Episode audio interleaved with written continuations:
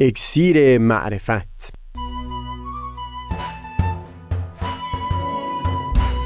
مروری بر مزامین کتاب ایقان این گفتار نقشی نو سیر و پیاز. از تا همامه ازلی در شور و تغنیست گوش قلب از سروش او بی بحر مکن. از تا همامه ازلی در شور و تغنیست گوش قلب را از سروش او بی بهره مکن. گوش قلب را از سروش او بی بهره مکن.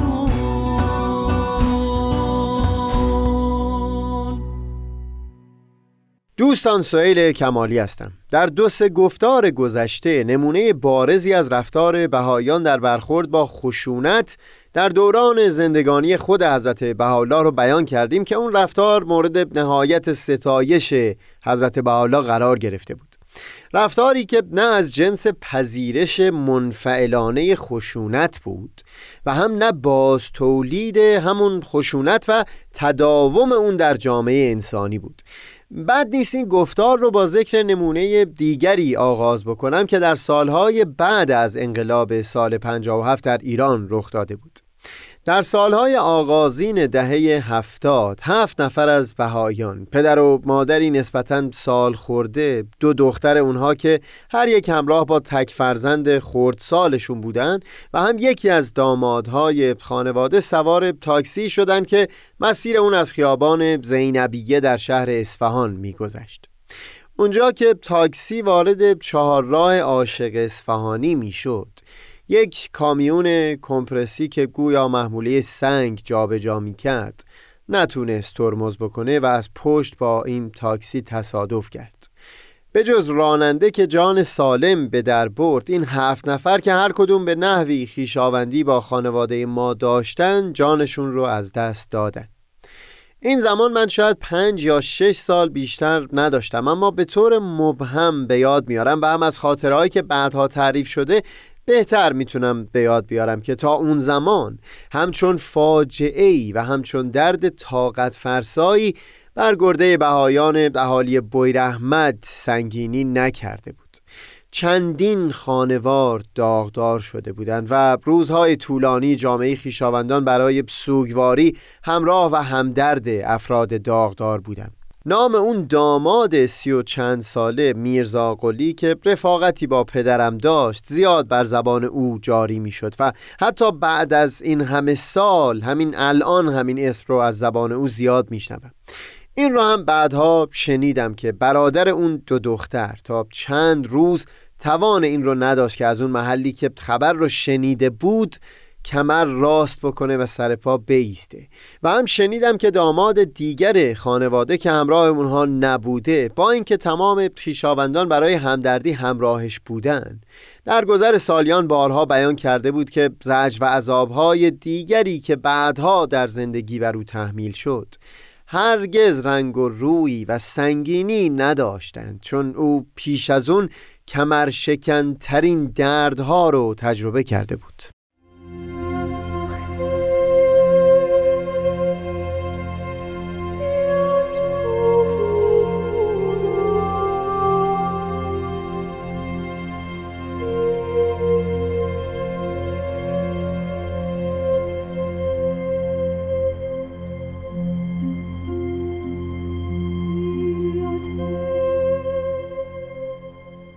چند سالی که از انقلاب 57 گذشته بود و بعد از چند بار که اعضای محفل ملی بهایان ایران کشته یا ربوده شدند. بالاخره بنابر حکم دادستان کل کشور تشکیلات بهایی در ایران تعطیل اعلان شد. در این سالی که مورد صحبت من بود در نبود تشکیلات انتخابی در منطقه اصفهان سه نفر از بهایان برای رسیدگی و تمشیت امور جاریه جامعه بهای اصفهان برای مشورت گرده هم می اومدن. این سه نفر در میان بهایان به عنوان خادمین اصفهان شناخته می شدن. همچنین در سطح ملی هم در نبود تشکیلات ملی انتخابی گروه کوچک دیگری با عنوان یاران ایران در تمشیت امور جاریه بهایان در سطح ایران به مشورت می پرداختن.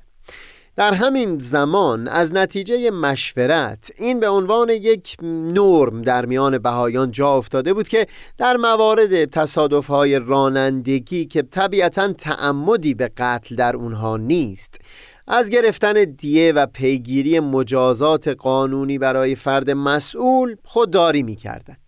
راننده کامیون کمپرسی که گمان می‌کنم جوانی سی و چند ساله بود توسط قانون دستگیر شد.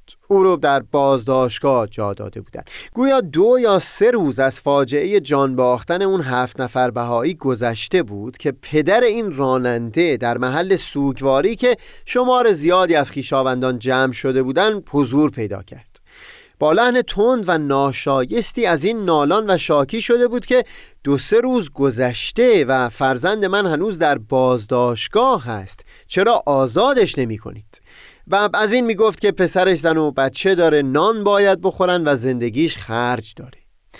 چند نفری با تعجب از او جویا شده بودند که مگه غیر از این انتظار می‌رفته زمانی که فرزند او مسئول مرگ هفت انسان بوده.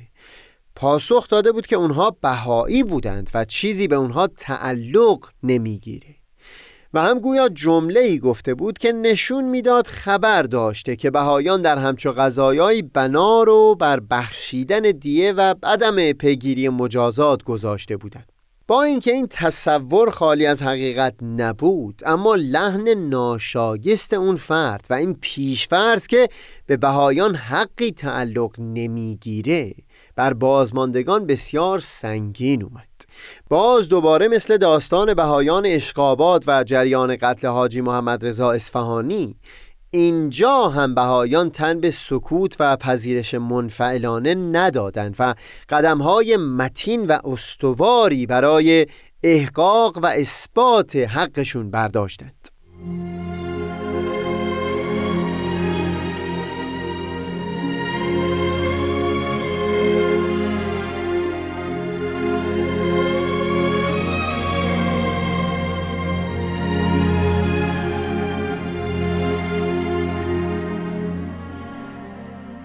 اینطور که بعدها مفهوم خیشاوندان شده بود گویا پدر اون راننده در مراجعه که به بازداشتگاه داشته.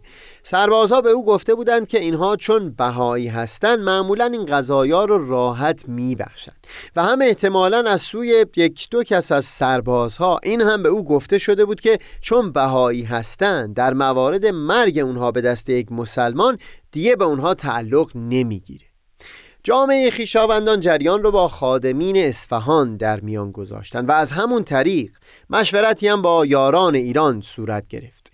با اینکه همونطور که بیان کردم در موارد تصادفات رانندگی بهایان دست کم در اصفهان که من میشناختم روال معمولشون این شده بود که از پیگیری مجازات بگذرند.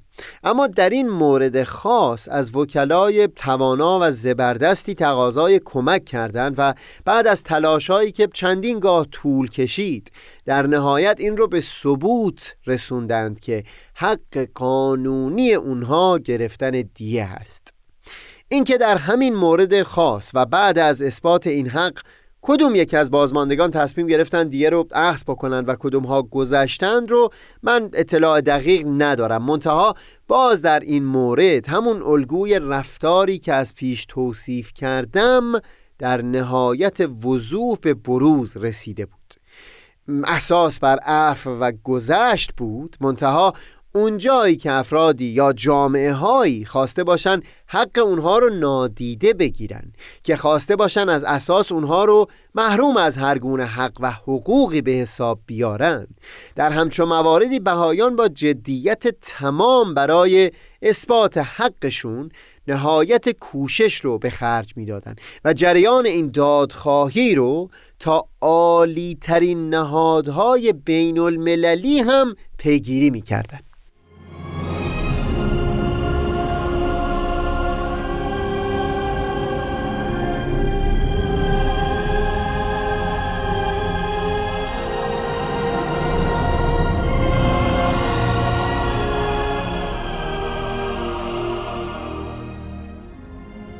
در سلسله گفتارهای همین برنامه که زیل عنوان نقشی نو بیان کردیم گفتگوی داشتیم پیرامون ضرورت پدید آوردن تغییری در بن ادراک و هوشیاری. در این چند گفتار گذشته در حاشیه همون گفتگو صحبتی داشتیم درباره طریقی که حضرت بهاءالله سعی داشتن در رفتار و هم نگرش جامعه بهایی در خصوص نحوه مواجهه با خشونت تغییری پدید بیاره و در نهایت نمونه های از رفتار بهایان در دوران زندگانی خود ایشون و هم نسل های بعدی بهایان رو بیان کردیم تا نشون بدیم که تلاش های حضرت بهاءالله به سمر نشسته. نحوه مواجهه با خشونت هرچند مورد بسیار مهمی از تعالیم آین بهایی هست. منتها این خودش به عنوان نمونه ای بود از تلاش متون بهایی برای پدید آوردن تغییر در عمیق ترین لایه یعنی بن ادراک و هوشیاری. در واقع در این نمونه هم باز سعی بر این بود که افراد فهم بکنند برای محو خشونت مقابله به مثل و انتقام که قدم در سطحی ترین لایه های برخورد هستند. سود بلند مدتی نخواهند داشت.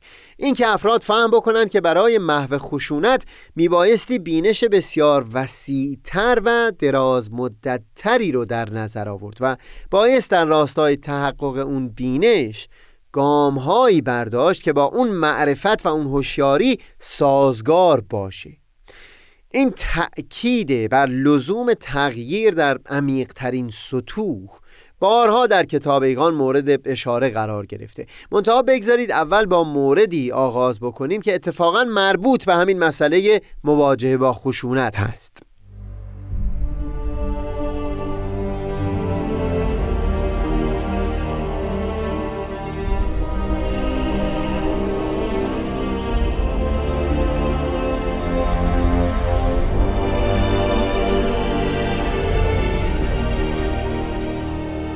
در بسیاری از موارد حضرت بهاءالله در کتاب ایگان نکته هایی را از طریق نقل داستانهایی از پیامبران گذشته منتقل می کنند و در این نقل کردن ها معمولا ظاهر روایت رو به همون صورت که مورد باور مخاطب اثر بوده حفظ می کنه منتها در میانه همین روایت ها تعبیرهایی به کار می‌برند که می‌تونه بینشی رو منتقل بکنه.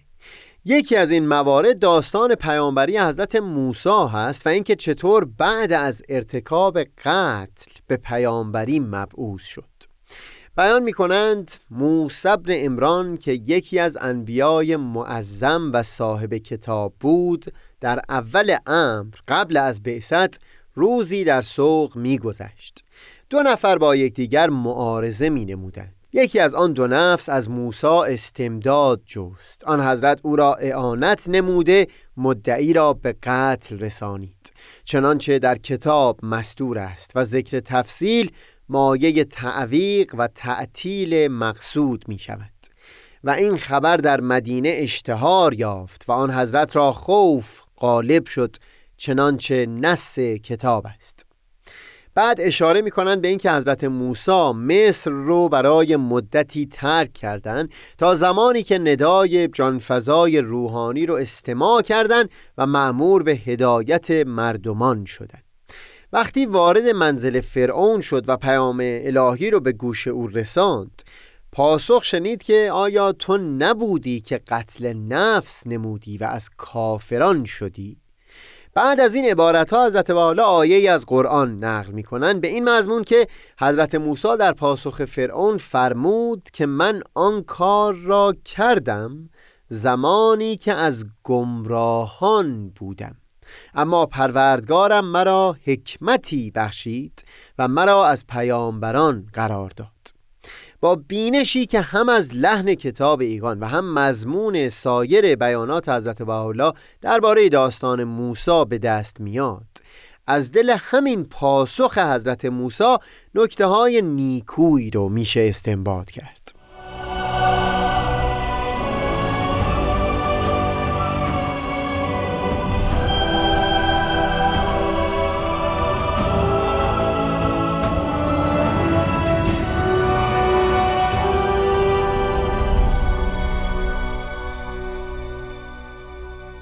هرچند مورد قتل اون فرد مصری می‌تونست مستاق دفاع به حساب بیاد.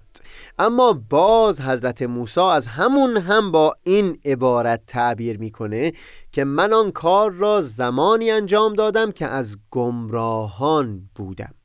در اینجا باز شاهد همین معنی هستیم که برای پدید آوردن تغییر برای خلاص و رهایی بنی اسرائیل از دام خشونت یک کنش محدود یک گام با اثر بسیار کوتاه مدت نمی‌تونست اثرگذار باشه.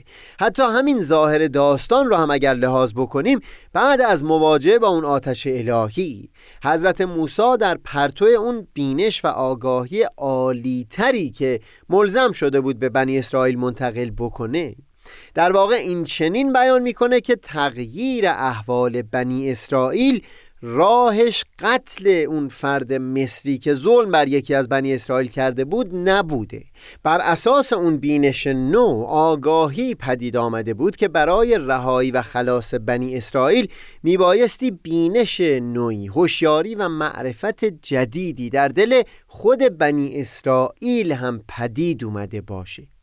در خود کتاب ایقان آیه دیگری رو نقل کردن که تلمیح به گوشه های دیگری از این داستان داره. اون آیه نشون میده که حتی همون زمان که بنی اسرائیل از ظلم فرعونیان مصر خلاص شده بودند و در بیابان به سمت عرض موعود می‌رفتن هنوز هم اون بینش و معرفت در جان بنی اسرائیل محکم نشده بود و هنوز هم دلشون میل می‌کرد به همون عاداتی که پیشترها در دوران اقامت مصر داشتند.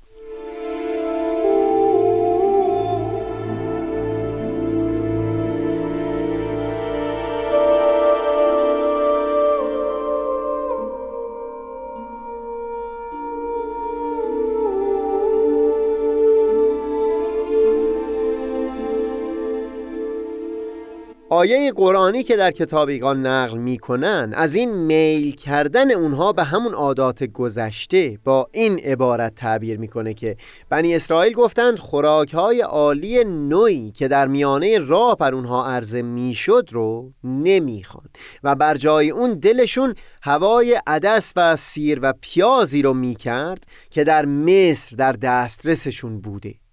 مقصودم اون است که این بینش رو حضرت موسی میکوشید در جان بنی اسرائیل پدید بیاره.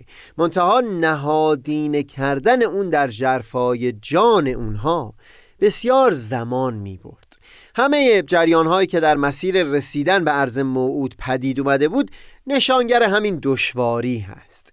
جریان نالیدن از اینکه از سیر و عدس و پیاز مصر محروم موندن جریان اینکه وقتی حضرت موسی چند روزی دیرتر از اون زمانی که مقرر کرده بود برگشت بنی اسرائیل دوباره پرستش گوساله طلایی رو آغاز کردند و به عادات پیشین که به اون خو گرفته بودن بازگشتن.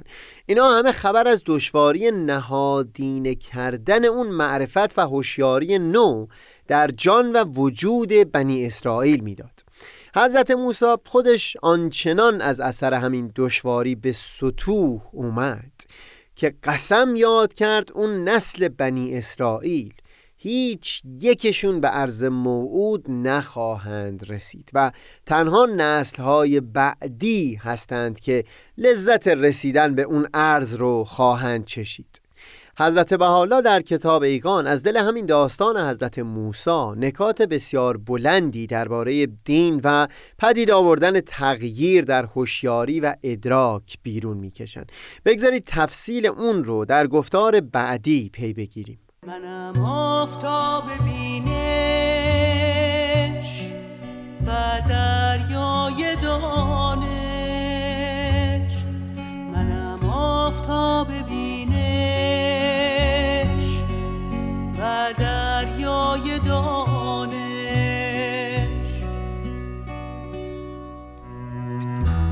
amor